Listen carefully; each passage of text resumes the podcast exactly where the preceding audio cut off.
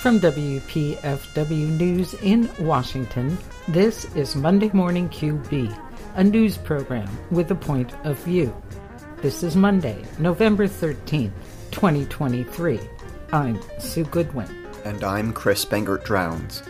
Today on the show, the growing influence of deep fakes in political campaign ads, and why natural disasters are particularly risky for public housing residents. And Exonerated Central Park 5 member Yusef Salaam wins a seat on the New York City Council. All that and more. Stay with us.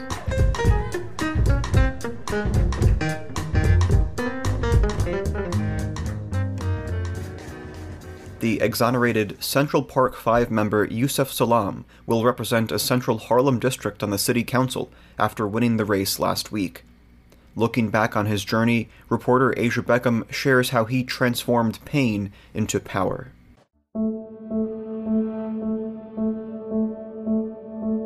It's the strangest thing in the world to me. I was telling the officers the truth, and they took my words and they twisted it. I said, I'm gonna go to the cops, and I'm gonna tell them what I saw, and I'll be home before my mom gets back. I came home seven years later. My name is Yusef Salaam. I'm one of the uh, Central Park Five.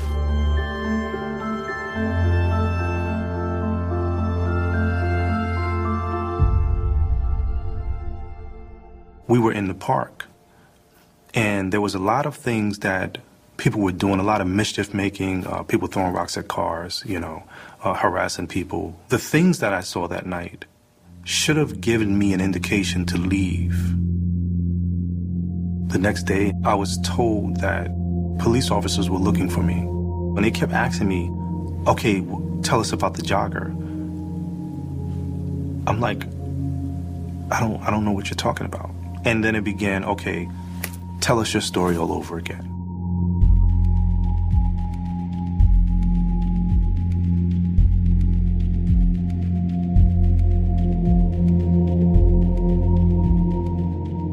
400 articles written, and all of these articles were pulling apart our lives. Donald Trump took out full page ads in New York City's newspapers calling for the reinstatement of the death penalty, specifically for our case. In my trial, they said Yusef Salaam doesn't have a written or videotaped confession, but the others do. This is what some of the others has said about his involvement. And as a result of that, I was convicted.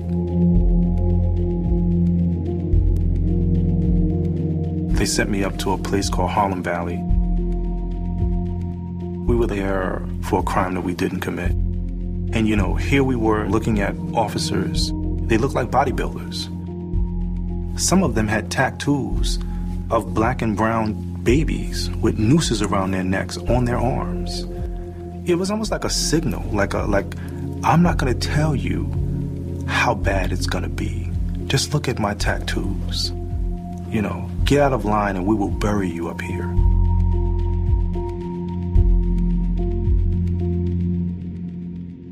When I came home from prison, I was branded a rapist. For years, I would be walking around in this fog and, you know, just trying to put one foot in front of the other and figure life out again. And then 13 years later, the truth comes out in, in, in, in the most amazing way. When the police found out about Matias Reyes's story, about the facts that he told them, they knew beyond a shadow of a doubt that he raped the Central Park jogger. And when they finally said that they were dropping the charges, it was the happiest day of my life. Nelson Mandela said, being angry, being bitter is like drinking poison and expecting your enemy to die. It doesn't do anything to the person, it does everything to you. But I'm still haunted. being free is free. Like you're free from all of the things that held you back. I'm not free like that.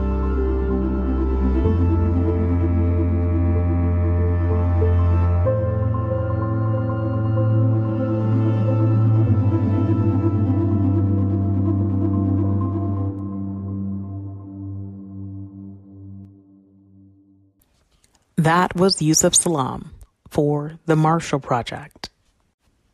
In 2014, the city of New York agreed to pay $41 million to the five men who were between the ages of 14 and 16 when wrongly convicted of a rape and assault. In the early 2002, Matias Reyes, the convicted murderer and rapist, admitted that he alone was responsible for the attack on the Central Park jogger.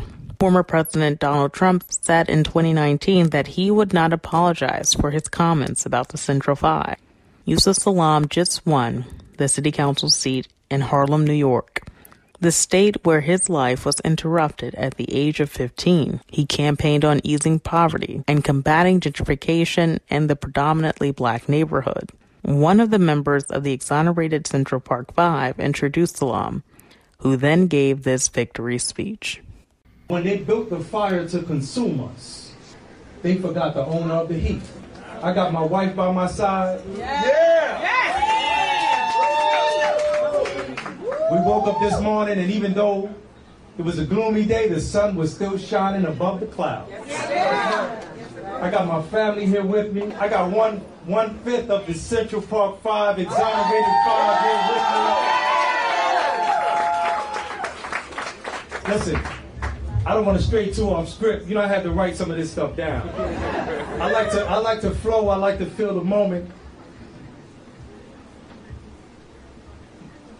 Y'all, y'all know just the other day was my mama's birthday.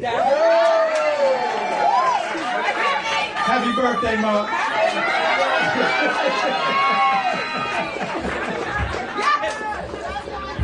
Listen, let me get at it. Let me get at it. Thank you, my brother from another mother, Raymond Santana, for that beautiful introduction. Yes. Today we stand here together not as separate individuals, but as a united force that has collectively triumphed over adversity. As a community that has changed, that has chosen hope over fear. And as a movement that has embraced the power of generational change.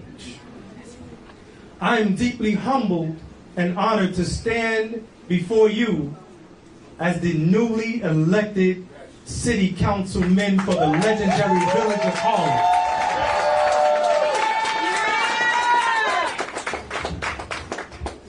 And you know, I want to thank every one of you, each and every one of you, for your unwavering support and for your belief in our vision for a better future rooted in fairness, equality, and justice. This campaign has been an incredible journey, one that has reaffirmed my faith in the resilience and determination of the people in our city. While I was a teenager sitting in a cell, forgotten by the masses, it was my family and my community that made sure that wasn't the end of my journey. My liberation represented the collective efforts of many of you standing here right now and tonight begins my opportunity to free us from being overlooked and underserved.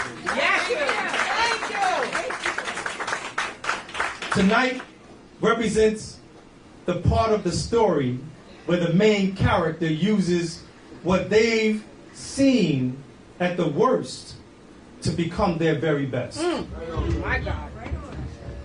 And while tomorrow we begin the hard work of legislation. Tonight, we mark the beginning of another chapter in God's love story to his people.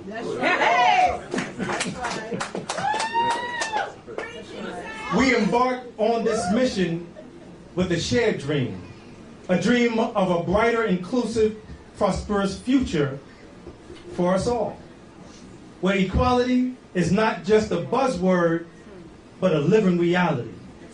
I'm proud to say that our collective efforts have borne fruit, and we are one step closer to being the change we want to see. Amen.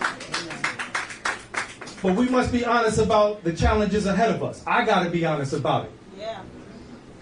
I stand before you today at a time of great crisis. Our city is at the crossroads, and we must decide what we want New York to be and who we want to govern and serve. Who, who we want them to govern and serve. New York itself. Do we care for the less fortunate or prioritize the funders? Mm. Will we live up to the value of a famous statue in our harbor and a beacon of light in a world of darkness? Are we a city that has the heart, the ability, the drive to help those who are struggling to maintain, thrive in a world of growing inequity? These are the big questions New Yorkers face. But fundamentally, the question we have to ask ourselves is simple. Do we want to be a city that recognizes that we are our brothers and our sisters' keepers? That we are at our best when we are together and not apart? That when we see our humanity in one another, we are better and not worse? For too long, Harlem has been stuck in neutral unable to maximize the talent that made our streets famous. But tonight, we turn the page and begin our new Harlem Renaissance. Yeah. Yes, indeed. A renaissance filled with good jobs, real economic opportunities, better schools, more affordable housing, safe communities, and vibrant, joyful streets. Yes the, this victory is not about me. I want y'all to understand this. This victory is not about me. It's about you. Yes. My brothers and sisters of Harlem. You cast your votes with a clear mandate for change and a commitment to equity and restorative justice. And I promise to honor that mandate every day I serve as your elected representative. Yeah. I am committed to working tirelessly to holistically address the challenges we face. It is my mandate to create opportunities for all and to build a community where every voice is heard and every life is valued. I am humbled by the trust that you have placed in me, and I take this responsibility with the utmost seriousness. I pledge to be a leader who listens, seeks common ground, and is dedicated to the progress of all of our people. I pledge to you here today to be a true public servant for our village. Together we will write, we will rewrite, we will write, we will rewrite, we will write, we will rewrite the next chapter of our story. Ensuring, you know, it's all high. It's his hip hop, y'all. Listen. Together, my sister said it right, so I gotta say it again. Together, we will write, we will rewrite the next chapter of our story, ensuring that no one is left behind. We will rebuild our community with the principles of fairness, healing, and progress at the forefront of our efforts. Thank you to this fabulous team for making this dream a reality. Amen. And the hard work is just getting started, y'all. That's right we will create the new Harlem Renaissance. Yes. Starting here today, with your help, we will break the shackles of oppression, stifling our potential, and make sure that every single one of us can truly be exonerated. Yes. Once again, thank you. Let's get to work, y'all. Yeah.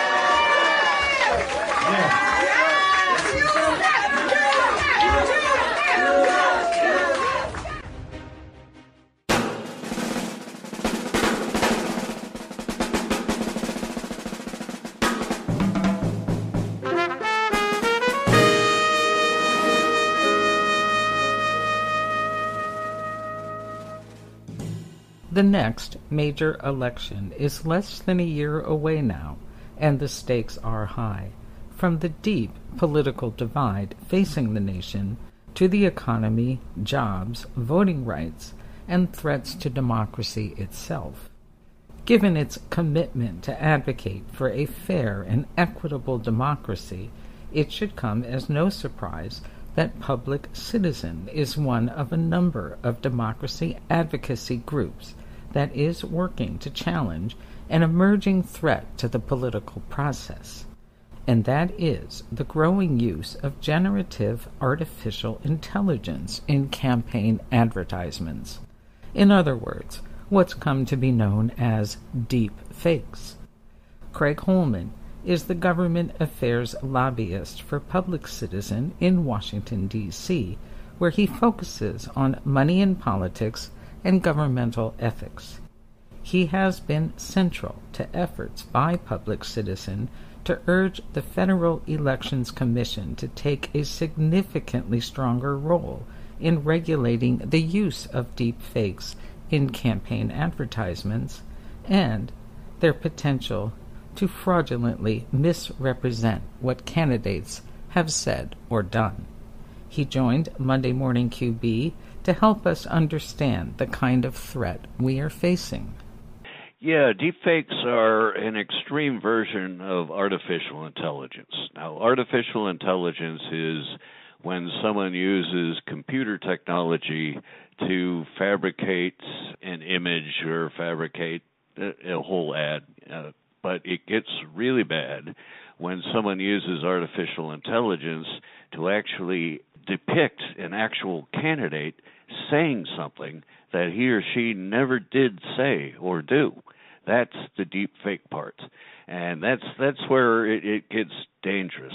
You know, almost every campaign ad coming up in the future is going to use some form of artificial uh, intelligence to provide very colorful scenery and background. But now they've gotten so good. Artificial intelligence has gotten so advanced that it can now actually uh, uh, depict a candidate looking very real, like at a news conference, and put a, his or her voice on that candidate and then make them do things or say things that they have never done designed specifically to damage that candidate or to influence how voters are going to cast their ballots. And that's when it gets that's when it gets dangerous. You know, currently there's almost no laws anywhere, not at the federal level, and uh, only four states require some sort of disclosure behind deepfakes.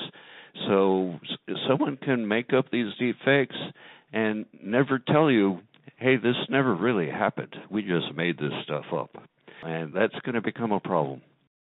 Which, of course, it already has. Deepfakes have been a part of the U.S. political environment for some time now.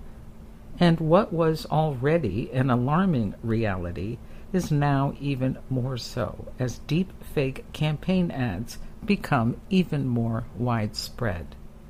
I do want to point out how big a problem this has now become the Wall Street Journal estimated that there were maybe 10,000 artificial intelligence ads in 2018, and then noted that there are well over millions today. So it's becoming a huge problem. And if it goes unchecked, our integrity of elections and democracy itself is at stake. But it isn't just the prevalence of artificial intelligence in politics that has Craig Holman and his colleagues at Public Citizen concerned, and why they have submitted a petition to the FEC that advocates for federal action to put some guardrails on it.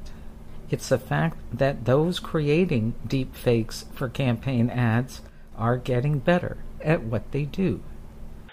That's right. What initiated my petition for rulemaking on behalf of Public Citizen is, you know, these types of artificial intelligence have been going on for years, but they've never been good. They've never been effective or, or persuasive.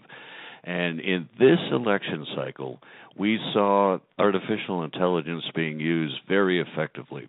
Following Biden's formal announcement that he's going to run for reelection in 2024, the RNC produced the first entirely fabricated campaign ad using artificial intelligence. First, it showed Biden and Kamala Harris laughing And then it switched to scenes of the uh, collapsing financial market on Wall Street. And then it switched to China bombing Taiwan. And then it showed thousands of illegal immigrants flooding across our borders. And then it finally ended with the scene of San Francisco under complete police lockdown because of drug problems. None of this ever happened. It was all entirely fabricated. And uh, it looked very real and and you know then others have started using the same type of artificial intelligence to damage their candidates the one that really sort of kicked off this election cycle besides the RNC ad was Ron DeSantis he put a fake image of Donald Trump and it looked just like Donald Trump talking and then hugging and kissing Dr. Fauci who's uh, not very popular among Republican circles and then Trump responded with with a dumb version where he pictured DeSantis schmoozing with Elon Musk and George Soros, which also never happened. But then you could see how dangerous it really got with this Chicago mayoral race, where one candidate, Paul Vallas, was depicted falsely as giving a speech condoning police brutality in Chicago and Paul Vallas, of course, lost that mayoral election. Uh, you know, so it's it's just becoming very, very commonplace in the 2024 election cycle, and it's it's going to get increasingly dangerous. Of course, the damage done by this kind of fraudulent misrepresentation of what candidates say or do can be much more far reaching than its influence on one particular race, as in Chicago. Once voters realize they have been the target of malicious misinformation campaigns, they may feel encouraged not to trust elections, which thereby undermines their faith in democracy itself. That is absolutely right. If we don't have effective disclosure as we approach the 2024 election. We're going to see a lot of these outside groups producing entirely fabricated ads that have candidates saying or doing things that they never ever said or, or would do, and that all look very real. And people are going to see these ads and think, wow, I guess I can't vote for Trump if he's going to love Dr. Fauci or I can't support Biden if he's going to start the war again in Afghanistan. And if that ends up misinforming voters and they go into the election and they realize that, hey, they've just been lied to and they don't know the truth, that's going to exacerbate the distrust that Americans have in the electoral process already. We already have a lot of Americans who don't trust elections. And if we let these deep fakes uh, saturate our campaign airwaves, uh, a lot more people are going to join in in distrusting elections. And if you lose confidence in the electoral process, democracy is at risk. Which makes it all that more urgent to take action to blunt the impact of these ads, which means, at the very least, making it easier for voters to be able to tell the difference between what's real and what's not. There has been some action taken by the tech industry to self regulate. Google unveiled an AI labeling policy for political ads in September. Under their rule, political ads that play on YouTube or other Google platforms will have to disclose the use of AI altered voices or imagery. And just last week, Meta announced that Facebook and Instagram will require political ads running on their platforms to disclose if they were created using artificial intelligence. That prompted this response from Senator Amy Klobuchar, quote, It's a step in the right direction, but we cannot rely on voluntary commitments, close quote. Sharing that view, Craig Holman questions how far these media platforms will actually go to let us know that these ads are entirely fabricated, which is why Public Citizen proceeded with its petition urging the Federal Elections Commission to formally affirm that deep fakes in U.S. political campaign communications are illegal under an existing law against fraudulent misrepresentation, which begs the question if the FEC already has a rule against fraudulent misrepresentation, why is a petition necessary? Well, first of all, the FEC has never interpreted artificial intelligence advertising communications to fall under the fraudulent misrepresentation law. They've only applied it directly to candidates talking about what another candidate did. And no one has applied it to these deep fakes yet. And so that's what I'm asking the FEC to do with the petition for rulemaking. This is the second time Public Citizen has taken this approach. In June, the FEC deadlocked on an earlier petition from the group, and it's too early to know what they will do with this one.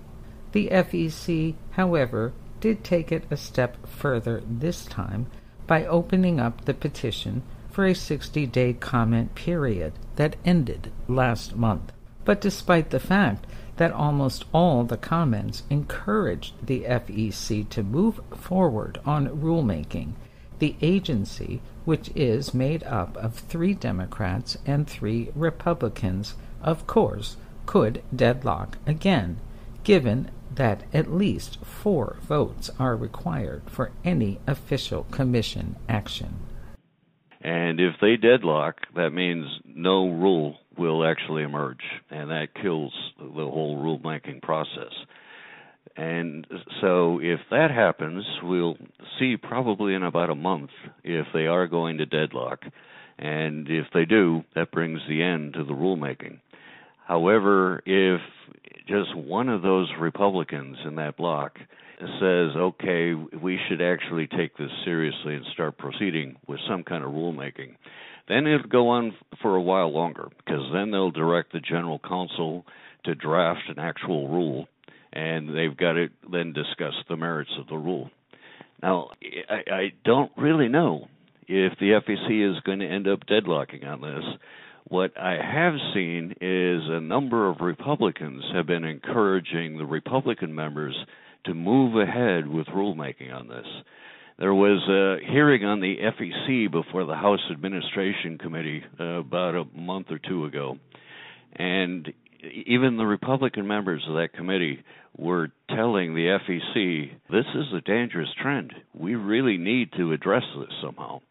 And so it's unclear to me if the Republicans or any one of the Republicans has been swayed. We'll, find out in about a month. But even if at least one Republican on the FEC supports the rulemaking and it does move forward, Craig Holman says that doesn't go far enough. It is not enough because the law against fraudulent misrepresentation only applies to candidates. It doesn't apply to outside groups. And uh, the big abusers of deep fakes are going to be these super PACs and outside groups and nonprofit entities, you know, weeks before the election, producing entirely fabricated and false and misleading campaign ads. And uh, that won't be addressed even if the FEC does come up with a responsible rule. Their rule, their statutory authority only goes to regulating candidates. Which is why Craig Holman says legislative action is necessary in addition to regulatory action if this threat to election integrity is going to be effectively challenged. Uh, there's quite a few efforts that uh, that I'm pursuing simultaneously with the rulemaking with the FEC. First of all, I have been encouraging Congress to develop effective legislation, and I do know uh, legislation has been introduced and more is forthcoming. And I have drafted a model state law addressing deepfakes, not banning deepfakes, just requiring that it be disclosed in the ad that this is fabricated and it doesn't really happen. There are four states right now that have deepfake laws. It's California, Minnesota, Texas, and Washington. And uh, no other states regulate deepfakes, but a lot of them are moving this way. Michigan, just I think today, passed a deepfake law that now has to go to the governor to be signed.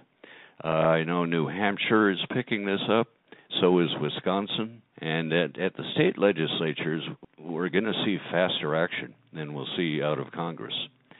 And then, by the way, thirdly, even if the FEC doesn't come out with a responsible rule, the mere fact that they have generated the public discussion on this issue has raised public awareness of hey, I didn't know there is such a thing as artificial intelligence and deep fakes and I didn't understand how dangerous this could be, but now people are becoming aware of it. So we're seeing a whole public education process in the meantime. And that raises the question what can we as individual voters do to better protect ourselves against AI generated deepfakes in politics? Well, first of all, I want the public to become aware of artificial intelligence and deepfakes, and so that they know that perhaps the ads they are watching on TV or listening to on the radio or seeing on social media may not actually be real. And just that knowledge in itself is going to empower citizens to be a little more scrutinizing and a little more skeptical of the ads that they're that they're seeing or, or listening to. It, it's going to be increasingly difficult to be able to figure out if this is a totally fabricated ad or not without disclosure. So I just encourage citizens, voters, to note who the sponsor is behind the ad that they just watched or listened to. If the sponsor is some outside group with some name you've never heard of, Citizens for Good Government, be very suspicious. This may not actually be a real ad, and it may just be a deep fake. Or if the ad itself seems, you know, utterly outrageous, try going online to do a fact check. And If if the news news sources are aware of it, they will start asking questions and documenting that hey, this is not a real ad. And so there's there's quite a bit citizens can do. The first thing is just be aware of artificial intelligence and the dangers of deepfakes. Craig Holman is the government affairs lobbyist for Public Citizen in Washington, D.C. You can read more about their work at www.citizen.org. For Monday Morning QB, I'm Sue Goodwin.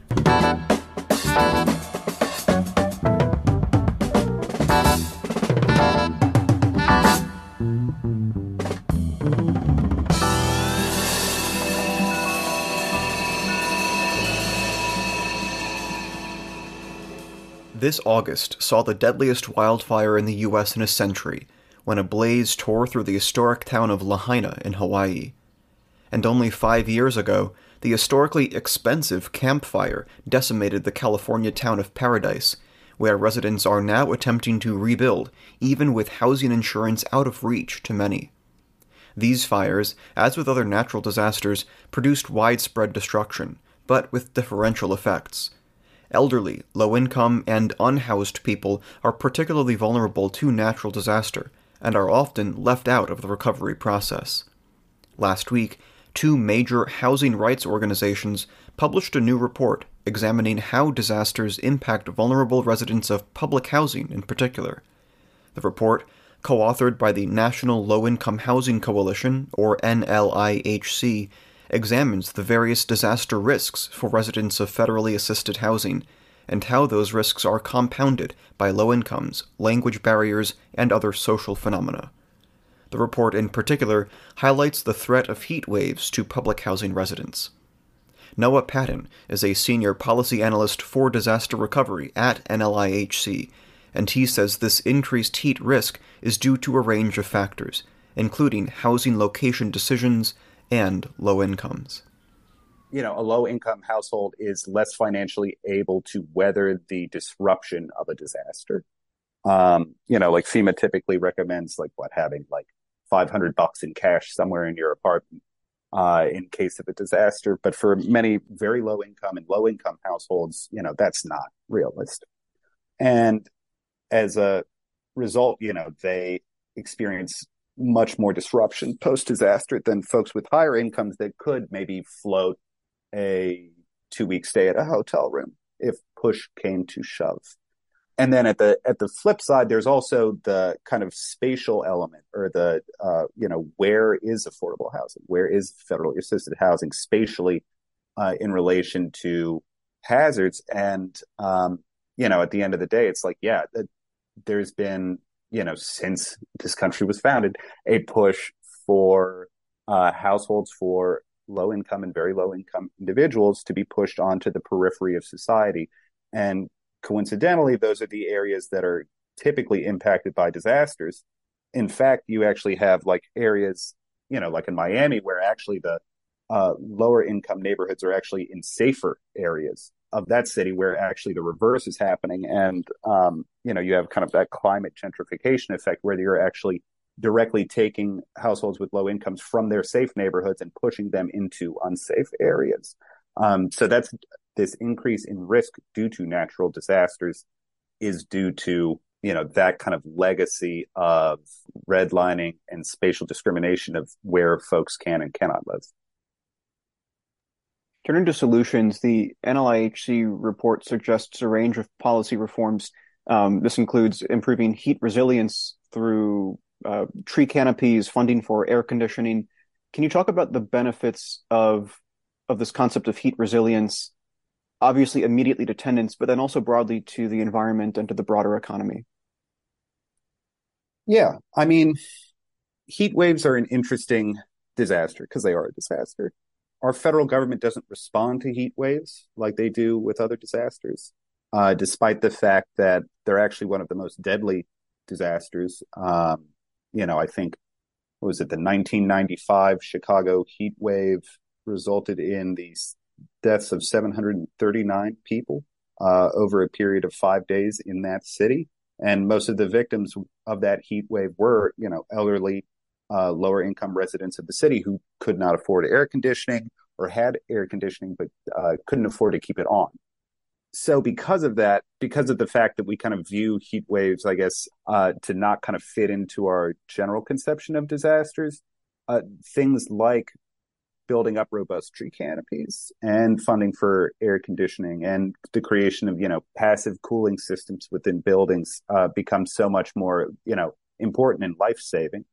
Um, you know, I think there's a uh, a direct nexus between these things uh, that you do to keep folks safe from extreme heat and improving, you know, air quality in neighborhoods, lowering the climate impact of communities, uh, and all of those things. And I think that makes, you know, sense that there's a way to combine both how we address the climate crisis and the housing crisis that we're experiencing right now.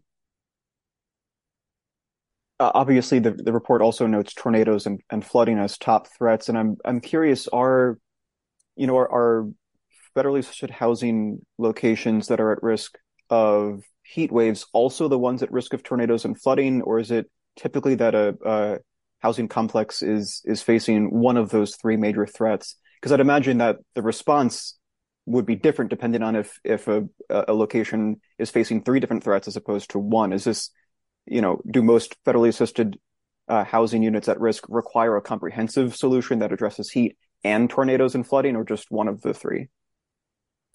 That's a very good question. Um, typically, when you talk about kind of multiple hazards, which is like a hazard is like, you know, wind, rain, or, or like Godzilla or something.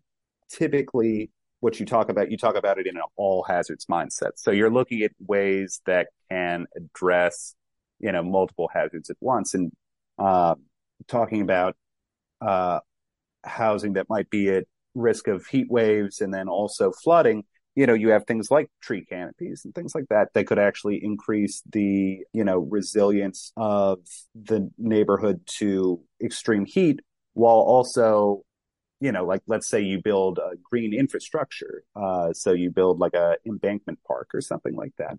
So not only are you planting trees on that embankment and providing recreational opportunities to the neighborhood that can impact its, you know, risk of heat, you're also decreasing the chance that it can flood.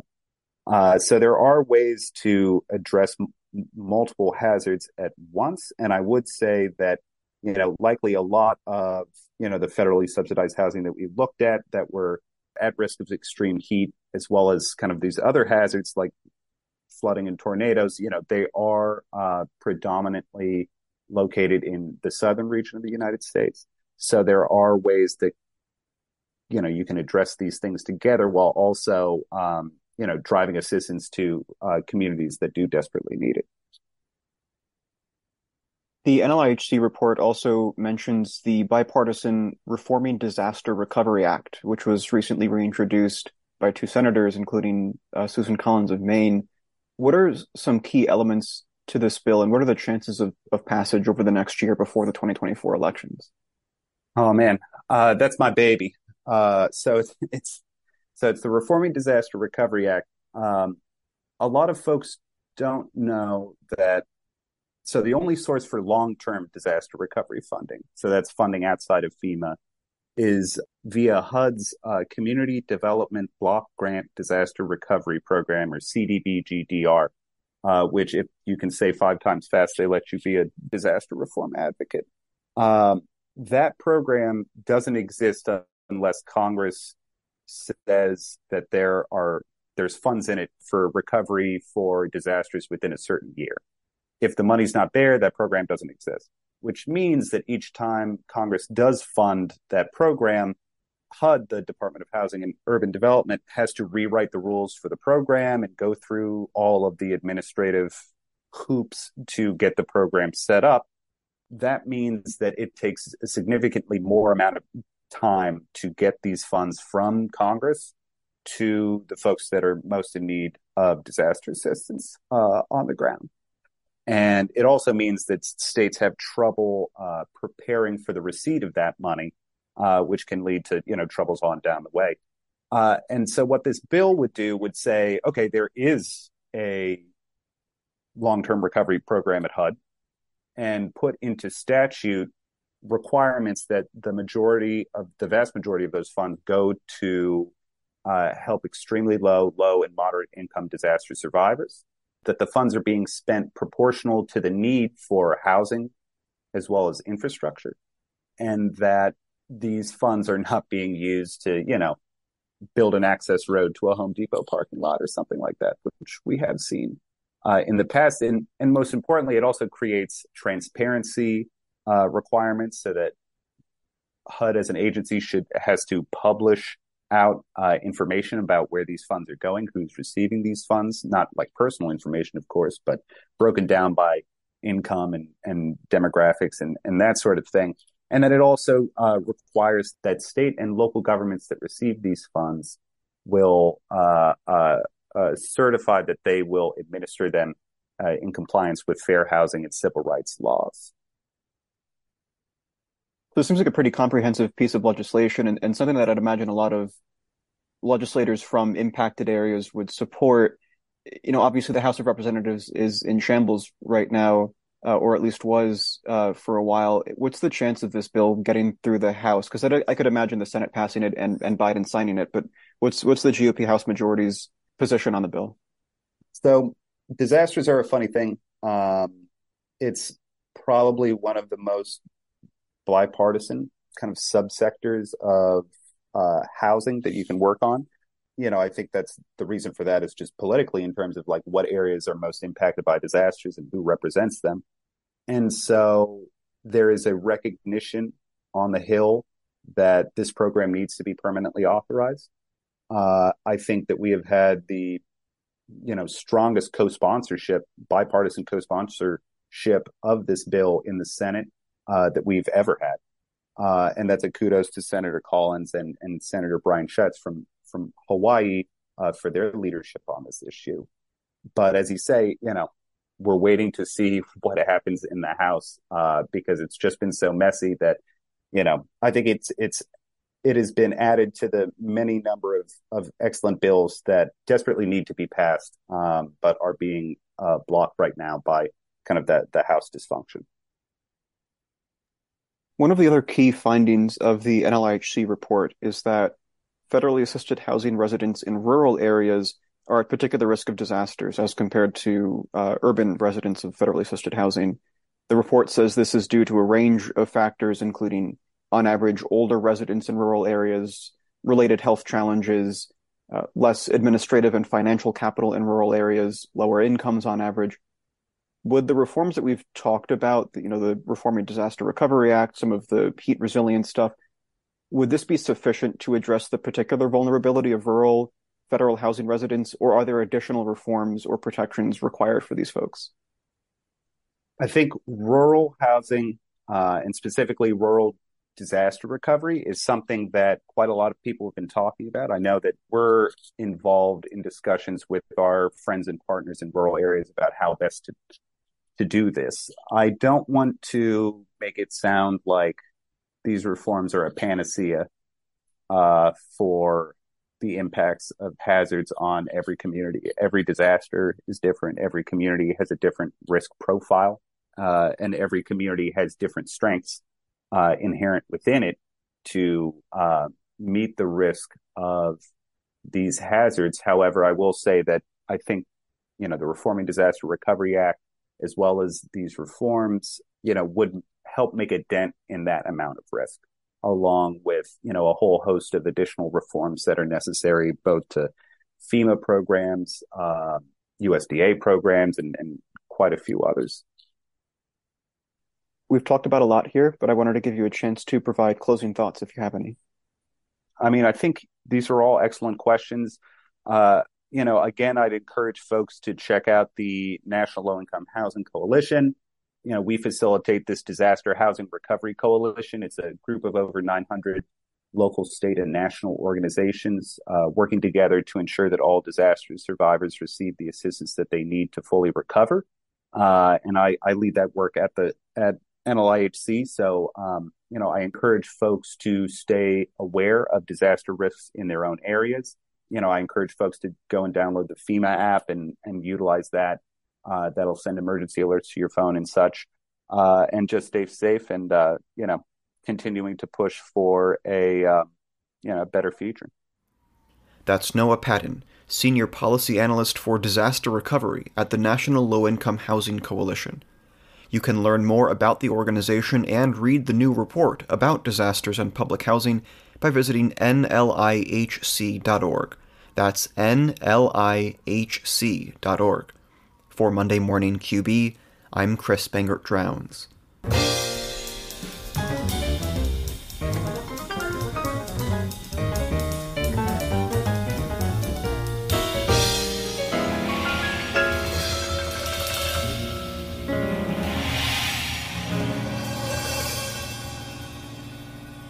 We close the show today with a jazz birthday. Idris Muhammad was born this day in 1939, and he went on to lead a long and fruitful career spanning a range of musical genres, from jazz to funk, R&B, and soul. Born Leo Morris, the prolific drummer and bandleader converted to Islam in the 1960s and changed his name. His music contains notes of radical politics and aesthetics, leaning sometimes on revolutionary motifs. Muhammad died in 2014 at age 74, with a dozen records as bandleader to his name, and countless other recordings made in collaboration with artists of the day. Happy birthday, Idris Muhammad. Here's the song Could Heaven Ever Be Like This?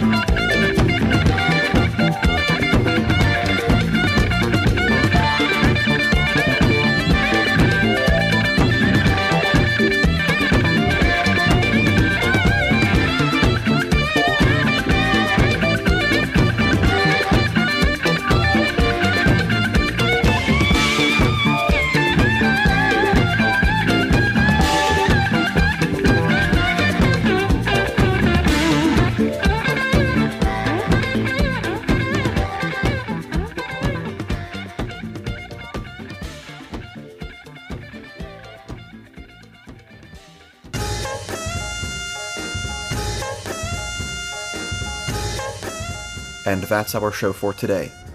We want to remind our listeners that a memorial service for WPFW programmer Reverend Dr. Sandra Butler Truesdale will be held at the Kennedy Center's Terrace Theater this Wednesday, November 15th, 6 to 9 p.m. The family asks that you wear white. Rest in peace and power, Sandra Butler Truesdale and Askia Muhammad. Thanks to our engineers. I'm Chris Bangert Drowns. And I'm Sue Goodwin. Thank you for listening and supporting Jazz and Justice Radio in the nation's capital. Join us again next Monday morning here on WPFW 89.3 FM.